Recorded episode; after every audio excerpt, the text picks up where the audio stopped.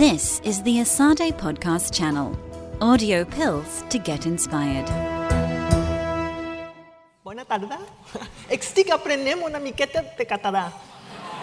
That's, that's all I know. it's not bad, it's not bad. Um, I am going to share with you guys a little bit about my thoughts on what's happening um, in, in, in, this environment.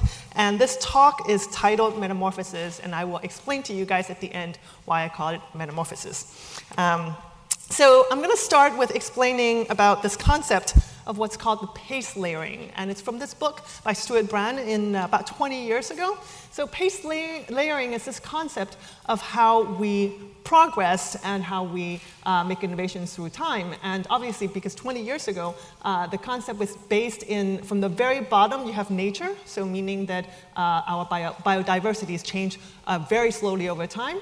Up above is culture, on top is governance, infrastructure, and obviously commerce and fashion change rapidly in our society.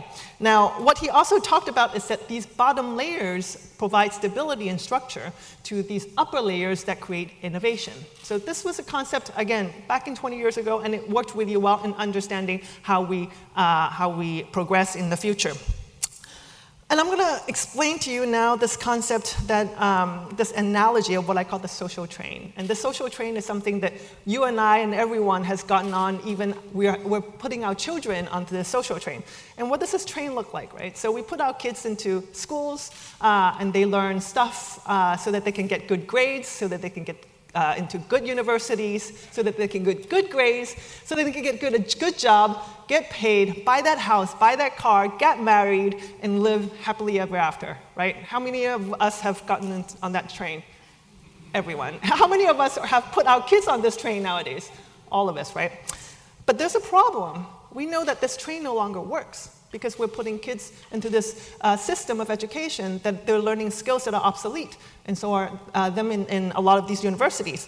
Um, to get jobs uh, that they're going to hate, uh, and to make them money to buy things that they don't need, uh, to get married to the person that most likely they're going to get divorced to nowadays, and uh, with all this material stuff that they're not happy about. This is the train that we have set up. And this is the infrastructure. We, these are the trains that, this is the train that we've continued uh, putting our kids onto. So, what happens is that we're left with a fast world with fast foods, fast fashion, fast cars, and all of this obviously lead to a society and a world and a planet of fast death. And this is, I think this is one of the reasons why we're all here to get, to, today to talk about how we can make those changes. Now, what happened to the pace layering comparing to 20 years ago is that there's a disruption. We see that we know that climate change is imminent. It's changing in the pace that we have never imagined before. And all of a sudden, nature has been bumped up, whereas governance have been bumped down. And what we're also uh, seeing is that technologies and business change is exponentially accelerated. So we have a seismic disruption between these layers, and all of a sudden, innovation and stability no longer match. Sorry about the, the overlapping in the words. But there's a, there's a seismic disruption between what is innovative and what, is, uh, uh, what stability is. So now, uh, as we're gathering here today, we're trying to find how to reconstruct and how, how do we bridge, again, these disruptions. So we've talked a lot about the shift in power today, um, but I'm going to go in a little bit more detail in the world of technologies and what is happening today. So um, we know that information is instantaneous and ubiquitous, right? So the other day I looked up uh, online how to build a fusion reactor. I don't know what a fusion reactor is. Chris, maybe you can tell me later. What, I don't know what a fusion reactor is, but you can build it at home with the things that you have in your kitchen. Uh, so information is everywhere. It's, um, you can find it in 0.24 seconds under Google. Technology is low cost. Um, so here some examples. On the top is uh, at-home DNA sequencer where you can just sequence your own genes. You have a 3D printer that's under $1,000. You have Arduinos, which are these control, microcontrollers that are $50. This is a really interesting um, uh, concept. So uh, over here on top, and the, the guy in the one-piece suit, his name is Joe Justice. He is a programmer. Um, I met him a couple years ago, here in Barcelona, actually. And uh, he have this, he, he really want, he's a programmer and he really wanted to do something else. And what he decided he's going to build a car, but not just any car, the most sustainable car there is out there. So, but he didn't just start building a car. He created a page called Wikispeed so that he can gather information from everyone else to help him build the sustainable car. And not only that, he opened up his garage so that everyone can go into his garage and help him build this car. And within three months, he built the first prototype. Really ugly, but it worked. The second one uh, took him six months, and the last one took him 12 months. The whole entire process took him less than three years. And the car in the, okay, not comparing to Tesla, but the car in the bottom is the fastest, cheapest, and most uh, efficient car there is out there in the market of car production today. And this is all done by a guy in his own garage. So the time from concept to consumer has been drastically reduced. And we no longer talk about mass production. We can actually have the technologies to do hyper customization. So here you see this dress, which is a 3D printed dress that is highly customized into her, the measurements of that person. So we can produce things that are personalized. We also have um, access to funding that has been made easier for us. Platforms like Kickstarters, crowdfunding uh, platforms that allow us, if we have, when we have good ideas, to launch our ideas into the market. And we also have the power of communication. So, what actually is happening is that we see this shift. Um, we have access to knowledge, we have access to funding, we have access to technologies, and we have access to communication. So, I'm going to make this big statement because I think this is the paradigm that is uh, happening to us now. For the first time in human history, individuals, people, communities like us have the same innovation power as large companies and even nation states. This has never happened before in all of human history. Every single one of us that's sitting here have the same level of innovation power because we have the resources to do what we need to do to make the change that we need. Now, not too far from the, from the future, what we will see is these shifts, how applicable these innovation power can alter our future. So instead of being passive learners, we're going to see active makers. We're going to see children learning by doing instead of waiting for information to be fed to them. We're going to see consumers being from passive being uh, active. So I would love to. this boy, his name is uh, Etienne. I met him when he was 12 years old uh, at a maker fair. So a maker fair is this festival to celebrate people who make things with their hands. Uh, Etienne, when he was 12 years old, he loves using these Arduinos to create these robots that you see on the bottom. But not only that, he, used, uh, he created these kits and sold it to other children so that other kids can build their own robots. And, not, and he didn't stop there. He built an e-commerce platform so that he can sell these kits to all the other children all over the world. And he got filthy rich, and now he's the professor of MIT, and I'm really jealous of his trajectory in his professional life. But anyway, amazing kid. He's 14 years old. He is actually a professor of Arduino at MIT, hence the t shirt that he's wearing. Um, oh, this is him in live action teaching adults, by the way, forgot to tell you, um, at MIT. Um, also, there's this shift. Um, if we can imagine the first, uh, the first icon to the far right, that previously, the way we manufacture things is that we, uh, like in the artisans period, we would manufacture things and design things locally, and we were manufacturing lo- uh, locally as well. Globalization happened, and what happened is that we can design uh, locally, but we send it out to China. I can say that because I'm Chinese, but we can send it to China, and we fabricate those things, and then we redistribute them as consumers. But now we have a different paradigm where we can design globally thanks to internet, but we can manufacture them locally. And this shifts the way we manufacture and understand our products as consumers. No longer are we being, uh, creating unsustainable conditions where we don't know where our things are made or where they are, how the conditions of the people who make them, and shift to community-driven local products and local resources to create uh, the things that we need locally.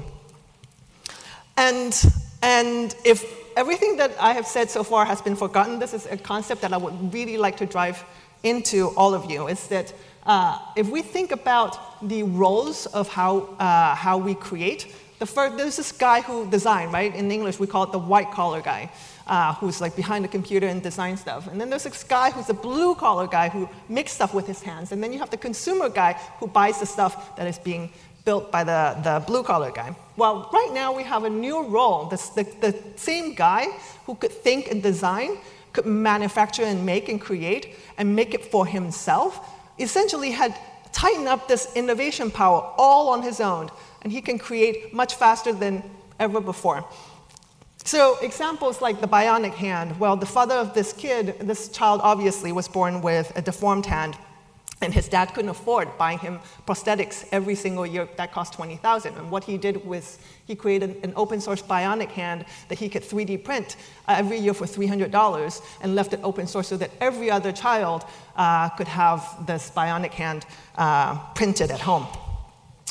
And not only that we're going to start seeing lots of lots of ideas and innovation because this innovation power has been reduced on the level of individuals and communities, right? So I'm just going to go through really quickly some of my favorite projects. The first one is a object recognition tool that can uh, identify species in fishes. So if you can imagine placing this into an underwater drone, uh, they can monitor ocean health and our fish species and the quantity. The bottom one is Gelzen, um, amazing project what they're trying to disrupt is uh, protein collagen. Uh, so I don't know if you guys know, but protein collagen comes from animal bones, boiling down animal bones. So they're trying to replace that using DNA uh, and cultured these DNA into uh, non-animal, well, animal, but non, uh, not taken out from an animal, if not from a DNA, uh, into gelatin. So the interesting is that you can use extinct animals' DNA so this, these, these, gummy bears that you see there are actually made from DNA from uh, a mammoth. Um, so yeah, you can have gummy bears from dinosaurs in the future. The top one is a project from Barcelona. Um, so I don't know if you guys remembered when there was La Ley de Mordaza, and they prohibited people to, to protest in the street. And these guys from uh, Antelope, this company, uh, created a hologram for freedom where they projected the protest in front of uh, Ayuntamiento de Madrid um, where it was completely legal because no one was there uh, physically.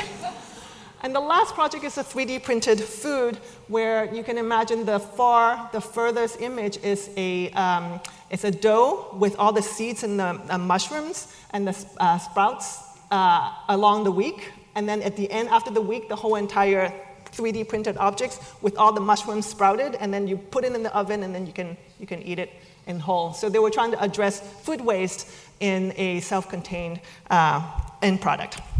So I also want to share with you guys the story of Amy Mullen. So Amy Mullen is an athlete. She was born without legs. And Amy Mullen gave this amazing talk that I watched about a few years ago, and it, it just stuck in my mind forever. And I want to share that story with you. She, so she was on the TEDx, TED Talk stage, and she said, you know, when I go out to run, I put on these legs because they let me jump faster and run, you know, further. But when I go out at night, I put on these legs. And by the way, she's also a model. I put on these legs because they make me feel taller, prettier, and, um, and it makes me more confident. And, uh, and she was seeing this on stage, and she was explaining that she was explaining to her friends that she has this capacity to change legs. And her friends said, Well, that's not fair. And I thought to myself, wow, where have we come down to? Not only do we have the capacity nowadays with the technologies that we have in our hands to change and find the solutions, we can go further beyond. She, she, she doesn't just, we didn't just put legs on her, we created a person with changeable parts, a superhuman. And we have the capacity and the technologies to do so nowadays. So for me, all of us are actually superheroes. We all have this capacity, we all have this access to, re- access to resources, uh, and we are all very much capable of change. Now, for us, we really believe that everyone can create, that disruptive ideas come from empowered individuals. And the problem that we're facing today is that, um, ooh, the image is gone, sorry. So I had this image of, um, of an ant uh, drawn inside a circle. And the idea is that, uh, and that circle doesn't exist, that circle is a pen drawn on paper, but the ant stayed in that circle thinking that that is a true barrier. And more often than not, we ourselves draw those barriers thinking that, oh, I don't know about this technology, so I don't know about this concept, and we stop ourselves before we do things. So, uh, my point is that how can we start from ourselves changing that mindset so that we can actually do impact, right? So, I wanted to um, end with a few quotes. This is the first one. Uh, Paul Hawkins is the author of Project Drawdown, which is the most comprehensive plan ever to propose the reversal of global warming. So, if you guys don't know this book, this is like the Bible of climate change. He said this The worship of currency is perhaps the greatest cause of social and environmental damage in the, in the modern day. The proper study of economics is fulfillment, not consumption. So, how can we change our infrastructure this, train, the train that we talked about earlier, which is fueled with economics, which is fueled with capital, capitalism, which is fueled with sales, profit, and money, and change that fuel of that train into purpose driven fulfillment so that we can be happy and we can be, uh, create impact. So I said earlier that my talk is called Metamorphosis. And metamorphosis for me, it's this transformation that we're experiencing now. And it's beautiful on one hand, um, but it's also disturbing on the other hand because there's a lot of moral and ethical issues that we have yet to address. But it's also very exciting. So this is, this is a project that it's kind of fun stemming into this moral ethical issue. It's a sensor that you can place in the back of a cockroach, uh, and then you can use your iPhone to remote control this cockroach. And the question is is this morally wrong, correct? There are versions of this with drones on dragonflies um, where they're trying to automate animals and insects.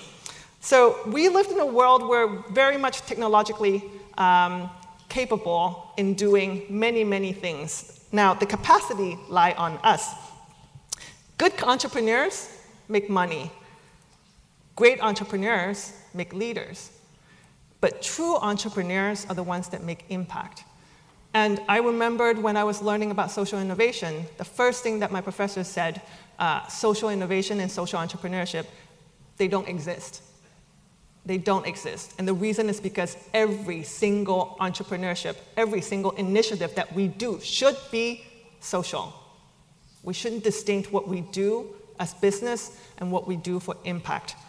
So, with that, I end with this quote our greatest fear should not be of failure, but of succeeding at something that doesn't really matter. Because if that happened, that means that we have truly wasted our time, our talent, and our resource. Thank you. Thanks for listening. ESADE, Inspiring Futures.